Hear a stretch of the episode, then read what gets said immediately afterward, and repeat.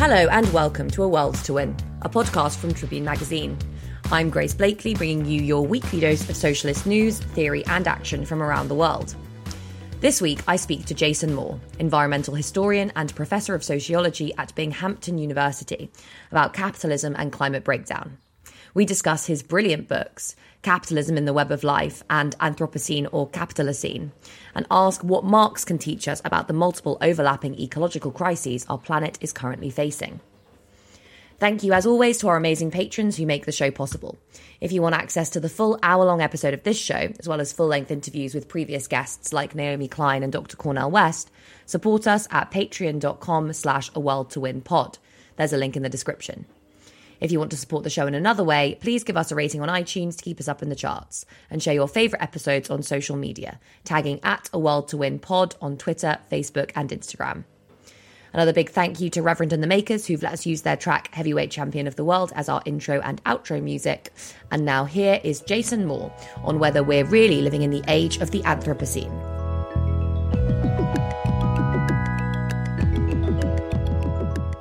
Hello, Jason Moore, and thank you so much for joining me on this episode of A World to Win. How are you doing today? I'm doing well, Grace. Thank you for having me. Good. So we are going today to be talking um, about your, uh, well, several of your books. So Capitalism in the Web of Life and Capitalocene or Anthropocene. And I want to start just by asking you about those two words, as many of our listeners might not be au fait with, with both of them. Perhaps they'd be more familiar with the idea of the Anthropocene. Um, but what of your conception, the Capitalocene, if I'm saying that right? I've only ever seen it written down. I think there's no wrong way to say it. Okay. People say, well, it's an ugly word. I say, well, it's an ugly word for an ugly system. so it's a fantastic question. And for those who are familiar with this strange word, Anthropocene, it is a uh, geological turn of phrase that means literally age of humanity, age of man. And it distinguishes with the Capitalocene, which says age of capital.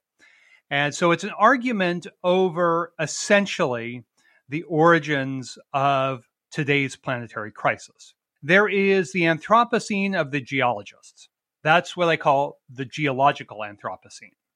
And the geological Anthropocene is about the search for and interpretation of what are called golden spikes or these GSSP markers and essentially, what geologists are looking for are stratigraphic signals in the Earth formation. There are layers of the Earth formation, as we know. One is what's called the bomb spike of 1945 to 1964, associated with, as you can imagine, nuclear testing and the American bombing of Japan uh, unnecessarily, I might add, to end World War II. So that's the bomb spike. Another is from the great geographers Lewis and Maslin, who talk about something called the Orbis spike. The Orbis spike, Orbis is from the Latin for globe, refers to an extraordinary moment of carbon drawdown, not carbon uptick, but carbon drawdown, attendant upon the invasion of the Americas, the rise of capitalism, and the genocide of, of Native American peoples.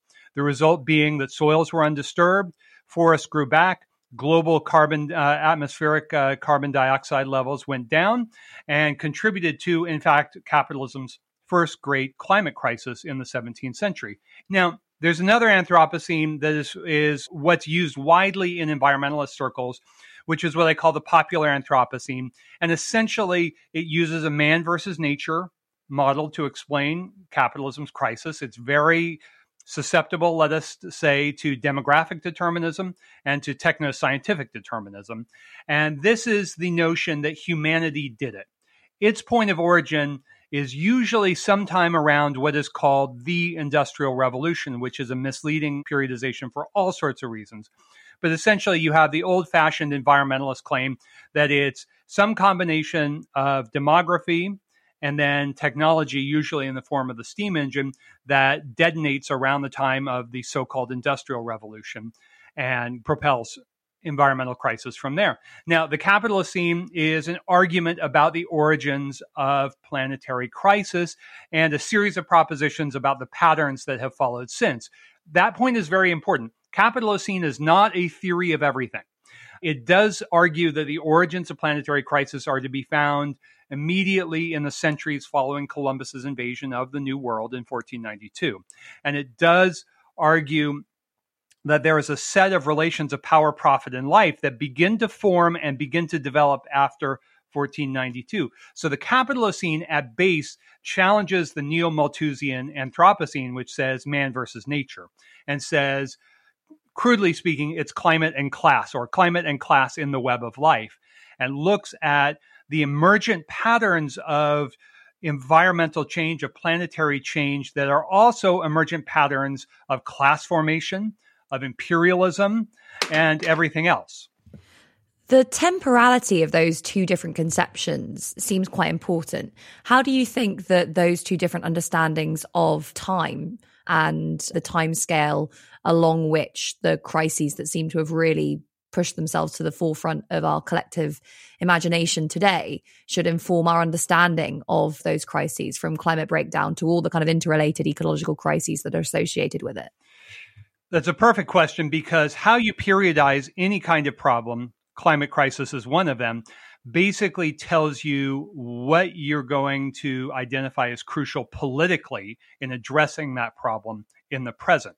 So, to be clear, neither I nor anyone in the world ecology conversation who embraces the 1492 Capitalocene disregards the era of the Industrial Revolution. Now, we need to go through and look at where the Industrial Revolution actually was in the 19th century.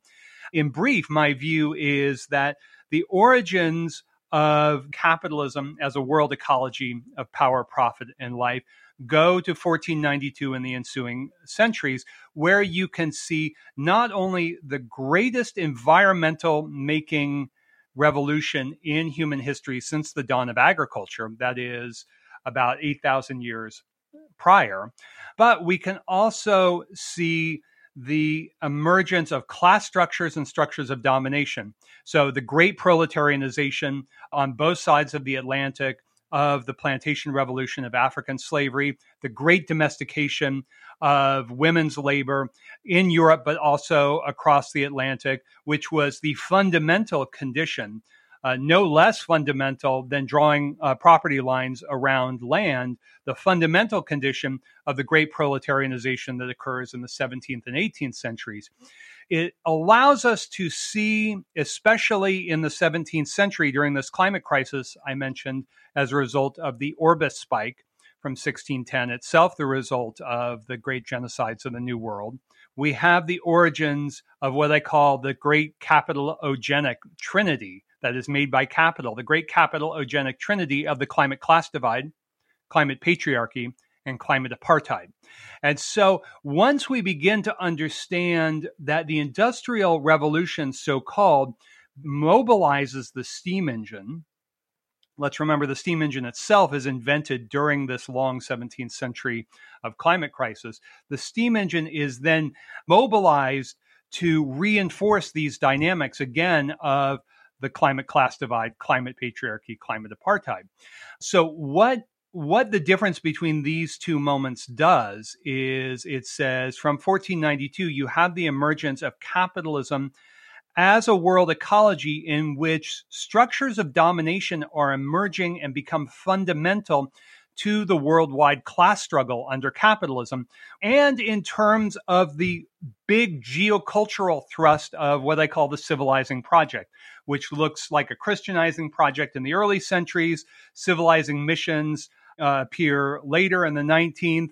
This is what the French literally call the, the civilizing mission, what the Americans, for instance, call manifest destiny. And then it moves into Truman's point four developmentalism after 1949. And each one of those consigned the vast majority of humankind, largely women and people of color, to nature, to the realm of savagery, to the undeveloped, to the uncivilized, to the unchristian. And so there's an ideological moment to all of this, to what and who gets defined as nature and how domination works through the web of life to not only impose horrific racialized and gendered violence, for instance, but that gendered and racialized violence works because it turns a profit for imperial bourgeoisies and others, but especially. Can you talk a little bit about the conceptualization that you introduce in Capitalism and, and the Web of Life, the idea of the oikos, if I'm saying that right, and why it's so important to overcome this society nature binary that structures our way of thinking about man and nature in our understanding of um, both capitalism and climate breakdown? The oikos is the pulse of life making. It's generative, it's multi layered, it's creative. We see it in all manner of evolutionary responses. We see it in the coronavirus. We see it over the long arc of capitalist history. In Web of Life, I talked about various contradictions in which the time of capital comes into contradiction with the reproduction time of life. The oikos for me was necessary because we need to find ways to connect with the creative capacities of the web of life. In English and other Western languages, we have lots of terms for environmental destruction, for entropy, for devastation, and so on and so forth. We have nothing to really reflect on the life generating pulses of the web of life itself. So that's one key moment. Now, this other question of nature and society is hard to unthink. The first thing I want to remind listeners about is that the folk concepts that we use in our everyday language of society versus nature have their roots in the imperialist projects of the 16th, 17th, and 18th centuries. Back then, there were different languages used for this, but this is the period when, in the English language, nature, society, savage, civilization, European all enter into the language between 1550 and 1700. Now, my point is not to uh, do a, uh, an etymology here. What we can see in that era itself is the ideological distinction between civilized and savage became something radically, completely different from the old uh, Roman or Greek view of the barbarian what emerged were uh, civilization and savagery as ideological pillars, as what I've taken to calling ruling abstractions that are produced through the imperialist process of conquest, commodification, and the accumulation uh, and accumulation by appropriation across the colonial world. It starts in Ireland, of course, which everyone forgets, and indeed Orthodox Marxism especially forgets, but that this language develops and indeed, the whole cosmology develops, at least in the Anglophonic world, in relation to Ireland, who were, of course, wild, savage, uncivilized. They were not ready for civilization. The solution, of course, was work will make you free. That was the uh, uh, the pro- project of the Spaniards and the Portuguese in the Americas as well. So this was not just society and nature as words. These were fundamental pillars of capitalism's geoculture from the very beginning, what I call the civilizing project. The antonym of the civilizing project was to declare not just the forests and the fields, but women, nature, and colonies as part of this grand practical abstraction called nature with an uppercase N. That was an accumulation strategy because its effect was to radically cheapen, often at the barrel of the gun, but often as well through law, as in John Locke's theory of improvement and its implications for the United States. So it was explicitly and directly linked to the accumulation strategy of historical capitalism, what I call the cheap nature strategy. So to sum this up, when we use these phrases, we shouldn't feel guilty about it. We should be aware, however, that nature and society are not innocent and that they drip with blood and dirt, to quote Marx on primitive accumulation that they are fundamental to the geocultural hegemony of capitalism, which is why, since the time of Malthus, every time that we see a major wave of working class peasant anti colonial revolt, what happens? A return to man and nature. This happened in Malthus's time in the 1790s and early 1800s. This happened again in uh, the 1960s and early 70s around Paul Ehrlich's The Population Bomb in response to worldwide class revolt against bourgeois hegemony. So we want to be careful that we don't identify this as a semantic dispute. And I've heard people on the left characterize it as that. That's absolutely false. This is a critique of ideology that is directly and immediately related not only to the long history of class struggle, but to the long history of capital accumulation and how both fit together in the web of life. You've spoken a lot about the kind of society nature binary. What of the society economy binary, upon which the former distinction often links to, uh, and which has been so central to the turn towards neoliberalism? So there is no such thing as society. Of course, uh, from Margaret Thatcher, you correctly identified that these binaries are ruling uh, strategies. They are ruling abstractions. So it's not just civilization and nature as these ideological pillars, but then they spawn all manner of other ruling abstractions, including the mythical category of the economy. So the Anthropocene is an anti politics machine that, on the one hand, favors an economistic reading uh, and an economistic approach, and on the other hand, favors a kind of techno scientific expertise approach. And in, in both cases, there's a profound skepticism of democracy and democratization and of the kind of class politics that would involve. So, for good reason. Mainstream environmentalism has completely played into this dynamic since the early 1970s and that mainstream environmentalism, not environmental justice, not climate justice, which which identify systemic dynamics to this process, but the main the, the kind of environmentalism of David Attenborough, if you will, that this basically says it's man versus nature. It's a problem of scientific uh, expertise. What's needed is a proper governance strategy, not uh, a transformation of historical capitalism because underneath it all, there is a hardcore climate denialism, but there's also another form that is a kind of capital and class denialism. And in my view, if you are reckoning with climate change and climate politics in any sense and denying the centrality of the world rate of profit and the worldwide class struggle, then you are going to orient yourselves towards solutions that are invariably economistic and techno scientific. One thing you just said there reminded me of a conversation I had a few weeks ago with Matt Lawrence and Laurie Laybourn Langton, and we spoke a bit about how climate denialism, which was, you know, the preserve of the right up until fairly recently, is now that it has become so much harder to deny the reality of climate breakdown, morphed into a kind of eco fascism. And there's obviously various different politicians around the world who are saying the only response, not least uh, Marine Le Pen, who basically said exactly this that one response to climate breakdown, if not the only response to climate breakdown, is to put up borders, prevent, you know, refugees from moving out of parts of the world that are being rendered uninhabitable by these processes. How do you think that the way that you conceptualize climate breakdown and the breakdown of all of these ecological systems can support the attempt by the left to push back not just against climate denialism, but also against this kind of emerging form of ecofascism? Well, I think the first thing that comes to mind is that that sensibility that you just outlined is there from the beginning of post 1968 environmentalism.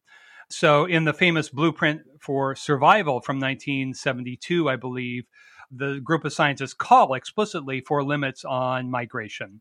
Paul Ehrlich famously calls uh, immigrants even more responsible for environmental degradation than the native born inhabitants of the United States. I think that's from the Golden Door.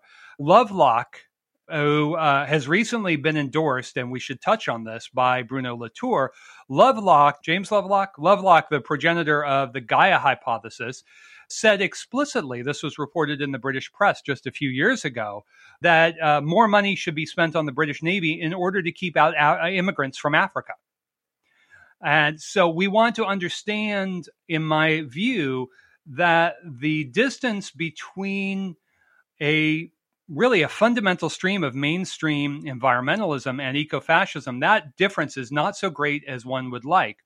I mentioned Bruno Latour, and the contrast there with somebody like Le Pen in France is not that great. If you go and look at the kinds of arguments he's been making, which are hugely influential in critical theory across the Anglophonic world, you can see he ends uh, his book Down to Earth with a call for, quote, a defense of, quote, the European homeland. So there is a profound issue here.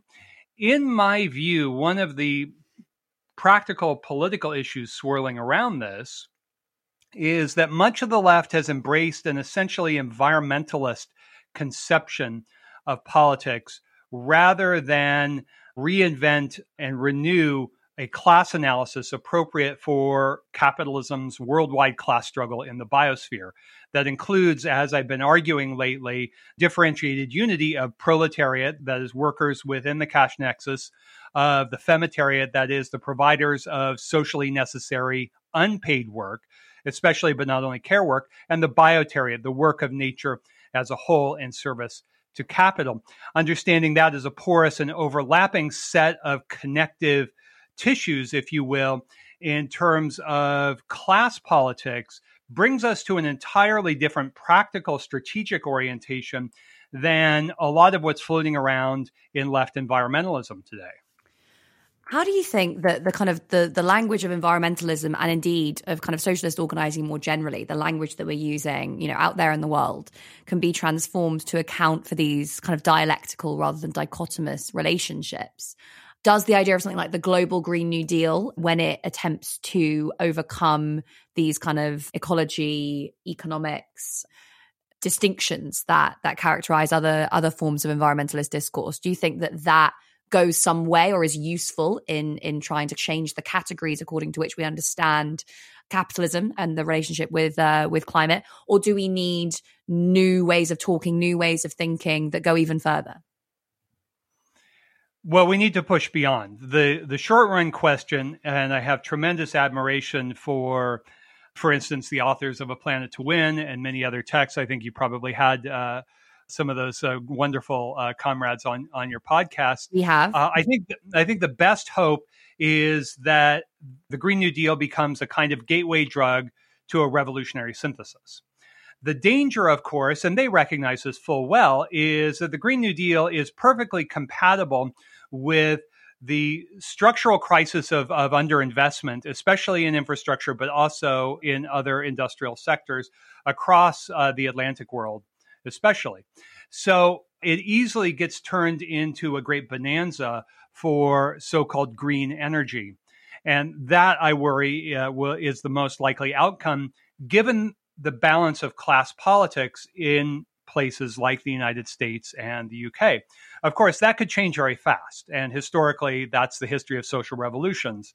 Lenin is talking in February 1917 that there will not be a revolution in his generation. So these developments can move very fast. That said, I think that we need to be wary of the historical metaphor, and we need to understand, first of all, that the New Deal did not rescue the United States from the Great Depression. It was the Great Mobilization for World War II that did that. Second of all, we need to understand that the New Deal itself was an explicit strategy of confronting a great wave of worker control strikes in American industry between 1930 and 32. So these were not just wage and benefit struggles, they were struggles over the terms of the labor process on the shop floor, which, as you can imagine, is a very dangerous challenge to capital. So there are limits to any historical metaphor, though. So I think one takes the ideas and the metaphors as we can when they catch fire, and clearly the Green New Deal has. However, I think we need to push beyond, as, as you pointed, and that's not an easy thing to do because it asks us to touch on third rails that nobody wants to touch on, like questions of class politics, class power, like the history of socialist states and their reconstructions without uh, um, romantic illusions about those, but looking at them very seriously. And I think also it destabilizes the supernatural categories at the core of environmentalism and a certain kind of socialist laborism, which is to see these as independent and also as independent from the feminist point about unpaid work. What we need to understand is that for every act of exploitation of surplus value in production, whatever kind of production it is, there is a necessarily larger quantum of unpaid work from women, nature, and colonies that is required for that. And what that disproportionality means is not only do we need an, a class alliance across that divide of paid and unpaid work, but we also need to begin to understand that what's happening with the climate crisis is not a steady, polite close to cheap nature, to frontiers, to whatever. It is an implosion of the cheap nature model at the core of capitalist development. The web of life is going from a source of advancing labor productivity and reducing costs to its epical inversion of radically reducing labor productivity, the real basis of capital accumulation, and inducing rapidly rising costs. In sum, climate crisis is bad for business as usual, but as ever, the bourgeoisies are cutting their own throats and unable to deal with it. That's why they're not rushing. There's no enlightened bourgeoisie to rush to push through a Green New Deal uh, sufficient to, say, realize a green energy transition, which wouldn't be effective anyway, but that's a different story. In lots of versions of the Green New Deal, there seems to be a growing recognition that we need to be centering care and care work and unpaid labor in any response to climate breakdown and to all the other crises that we're currently facing. How does this distinction between paid and unpaid labor tie in to your idea of the cheap nature project? So, care work is one central moment of the question of social reproduction, which, uh, as we know, crosses this bridge between paid and unpaid work. Not for nothing, much as James O'Connor 30 years ago anticipated, the invasion, the capital penetration of everyday life, including relations of, of reproduction, is now mobilizing some of the fiercest and most dynamic class struggles in the advanced capitalist world. You see this in the United States, especially around teachers' unions and the National Nurses United, certainly the most democratic and most militant union in the United States. So we're seeing a changing terrain of the worldwide class struggle to basically highlight these questions of social reproduction, a significant amount of which is, as you indicate, unpaid. And it's linked intimately to questions of the extrahuman web of life as well. There's a dynamic interplay between the two, as we know uh, uh, that worldwide women experience much more of the brunt of dislocation and violence from climate change than anyone else. So, that said, I think that there's not just the jobs versus environment divide that you highlighted and we were discussing, but also the paid work, unpaid work divide, the question of the second shift. Now, why is this coming to the forefront right now? It's coming to the forefront at this moment because the frontiers of unpaid work are imploding. It's not that a little bit more can't be squeezed out, but we are back essentially to Marx's problem in the working day chapter of Capital, in which he asks, well, why is it that capitalists tend to work their workers to death when it's obviously very expensive? And his answer is, well, if they can go to Ireland, if they can go to other labor frontiers, they can draw physically uncorrupted workers, that was his term, and put them into the vortex of industrial production, and no one's the wiser. So that model works as long as there are labor frontiers. Today, there are no significant frontiers to counteract that tendency. People always identify, well, here's a frontier here, here's a frontier there. Yes, but those are not sufficient any longer to offset the basic problem, which is a squeeze on unpaid work. And that's going to, that is already generating fundamental political questions. We talk a lot about the COVID 19 pandemic as a kind of natural phenomenon that is exogenous to capitalist relations of production.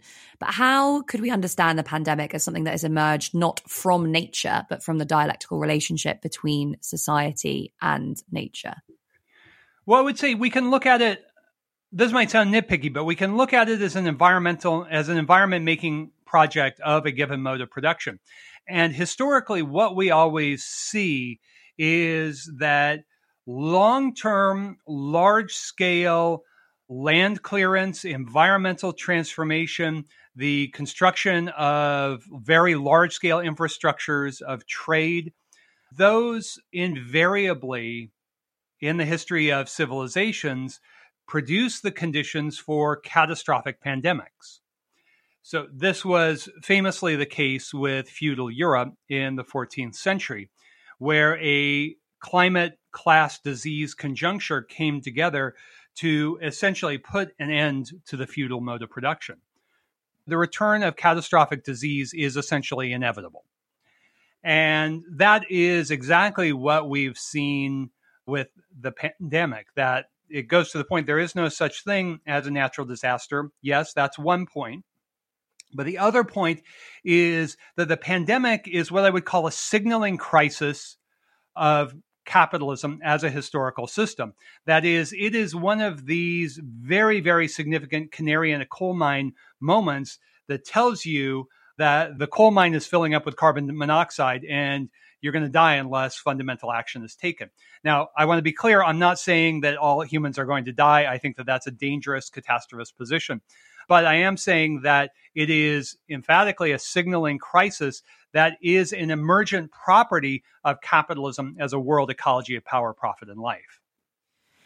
Do you think that the COVID 19 pandemic will represent a fundamental break in the capitalist scene, perhaps the emergence of a new kind of historical nature, as you call it in capitalism and the web of life? Well, I think we are already entering into a new historical nature that I think even many geologists and earth system scientists would agree. We are seeing the end of the Holocene.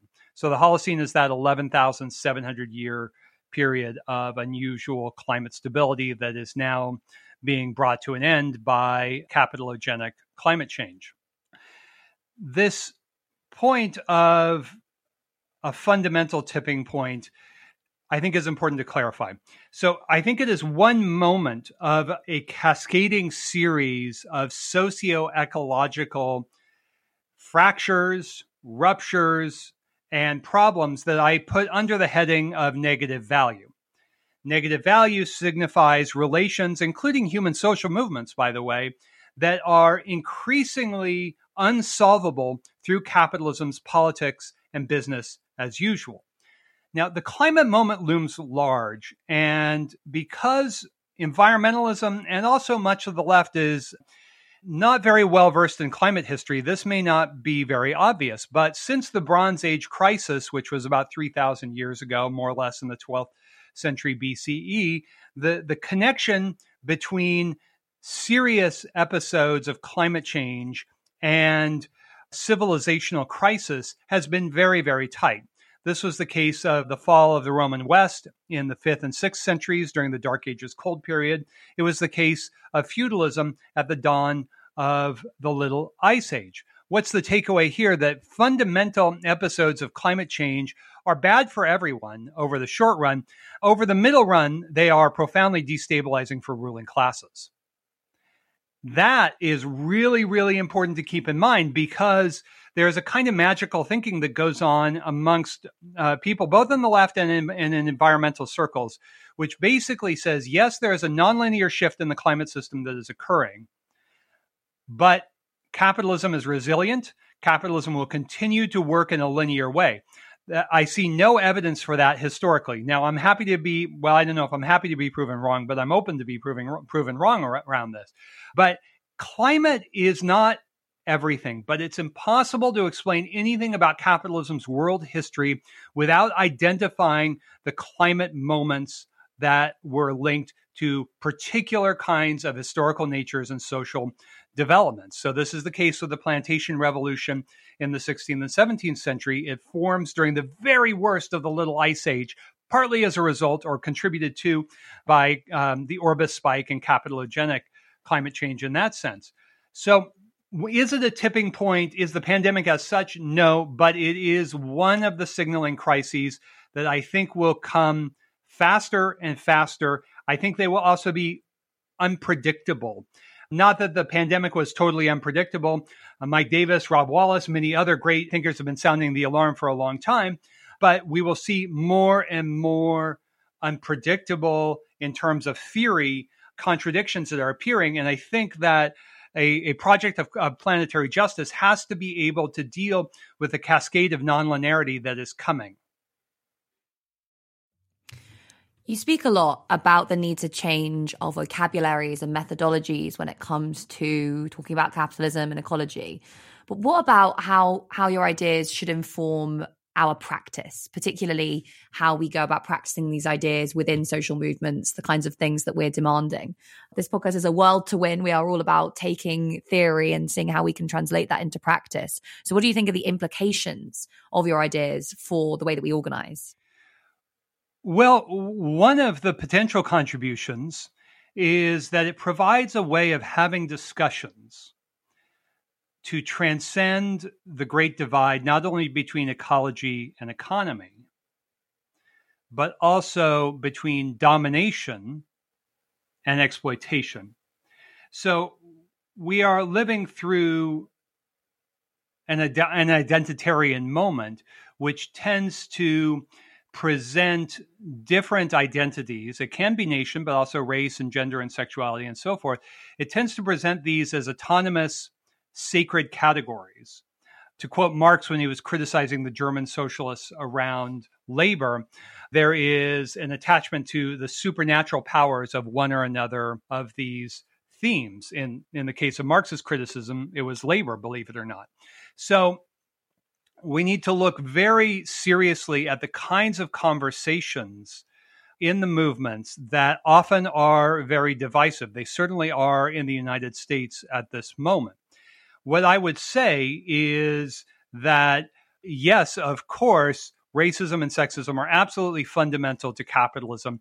Indeed, I believe that super exploitation is the normal state of class exploitation in the capitalist world ecology. It's normal because of the, the geocultural force of racism and sexism. Let's also remember that racism and sexism specifically emerge at a specific time in this long, cold 17th century of climate crisis and they specifically emerge out of the civilizing project of early modern states and empires. That's not a small thing. That is to say, these are not metaphysics. And so we need to have a conversation that connects and therefore begins to dissolve some of these metaphysical attachments, whether it's uh, a metaphysical attachment to nature, race, gender, class, whatever it is, in favor of connective imaginaries. And I know your question is about practicalities, but I think that that is a fundamental point because if one begins to take these autonomous sacred categories, like I said, it could be economy, it could be environment, could be class, could be uh, uh, race. If one takes those on their own terms, one is in fact reproducing the worldview of capitalist modernity. So let me give you a concrete example of the role of ideology, I think, in movements. We have, at least in North America, a widespread attachment to something called settler colonialism. Now, once upon a time, settler colonialism was an analytical concept that was used to talk about class formation in what were called white settler colonies, like the United States, South Africa, Australia. That's not what it means anymore. Essentially, what it implicates is a kind of clash of civilizations perspective, only it's inverted. So the uh, oppressors are not celebrated as enlightened universalizers. The uh, um, the oppressed are celebrated, and this is a fundamentally disarming strategy because we have essentially two versions of ethno national fundamentalisms one more open and for pluralism, one less open and for a kind of white supremacism. But they are two sides of the same coin. So what's needed is to, I think, make the turn back to class politics, but to do it in a way that understands the proletariat is not only the wage worker, the proletariat is a differentiated unity of the wage worker, the femitariat, the providers of unpaid socially necessary work, and the biotariat, the work of nature as a whole. And that's not to collapse, say they're not all the same, but they're all differentiated. It's a dialectical weave of relationships. But that can open up ways to recognize, for instance, the unpaid work of uh, the web of life as a whole, the unpaid work of overwhelmingly women providing socially necessary unpaid work in a dynamic alliance between different moments of the world's working classes. Thank you so much, Jason Moore, for joining me on this episode of A World to Win. This was an absolutely fascinating discussion, as I'm sure all our listeners will agree. And we will put links to where you can buy Jason's books and follow him on Twitter in the description. Thanks again, Jason. Thank you, Grace. A real pleasure.